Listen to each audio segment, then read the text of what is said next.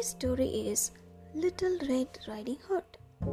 Little Red Riding Hood is a European fairy tale about a young girl and a big bad wolf. Little Red Riding Hood. Once upon a time, there was a little girl who lived in a village near the forest. Whenever she went out, little girl wore a red riding cloak, so everyone in the village called her Little Red Riding Hood. One morning, Little Red Riding Hood asked her mother if she could go to visit her grandmother as it had been a while since they had seen each other. That's a good idea, her mother said. So they packed a nice basket for Little Red Riding Hood to take her grandmother. When the basket was ready, the little girl put on her red cloak and kissed her mother goodbye. Remember, go straight to the grandma's house, her mother cautioned. Don't dawdle along the way, and please don't walk to strangers. The woods are dangerous. Don't worry, mommy, said the little Riding Hood.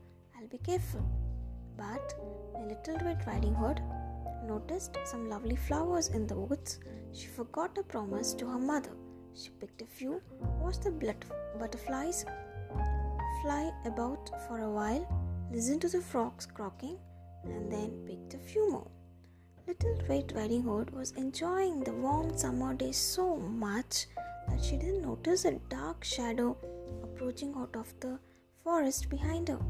Suddenly, Wolf appeared beside her. What are you doing out there, little girl? Wolf asked in a voice so friendly she could muster. I'm on my way to see my grandma who lives through the forest near the brook the little Red Riding Hood replied.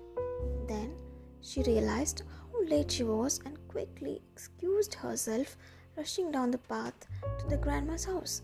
The wolf, in the meantime, took a shortcut. The wolf, a little out of breath from running, arrived at grandma's and knocked lightly at the door. Oh, thank goodness, dear. Come in, come in. I was worried sick that something had happened to you in the forest. The grandma thinking that the knock was her granddaughter. Wolf let himself in. Poor Granny did not have time to say another word before the wolf gobbled her up. Wolf let out a satisfied bark and then poked through Granny's wardrobe to find a nightgown that he liked. He had a fl- sleeping cap and for a good measure dabbed some of Grandma's perfume behind his pointy ears.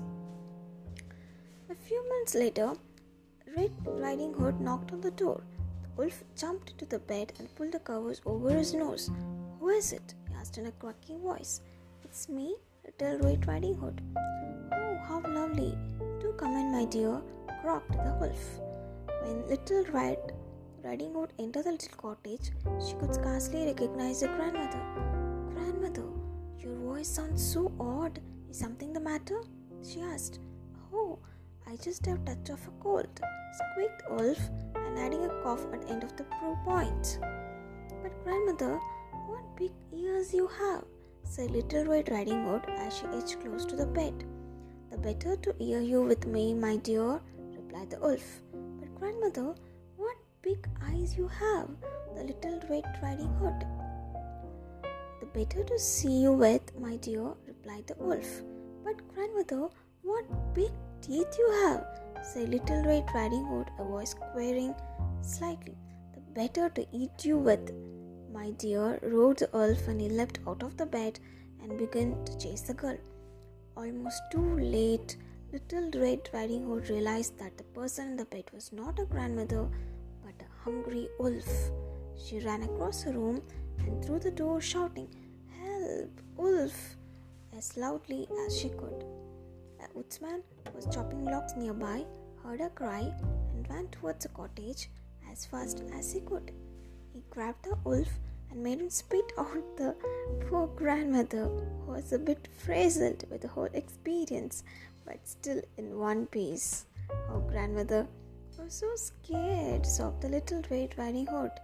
I'll never speak to strangers and dawdle in the forest again.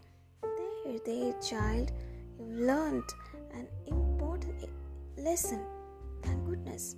You shouted loud enough for this kind woodsman to hear you. The woodsman knocked out the wolf and carried him deep into the forest where he wouldn't bother people any longer. Little Red Riding Hood and her grandmother had a nice lunch and a long chat. And thus ends the story. And I really wish the story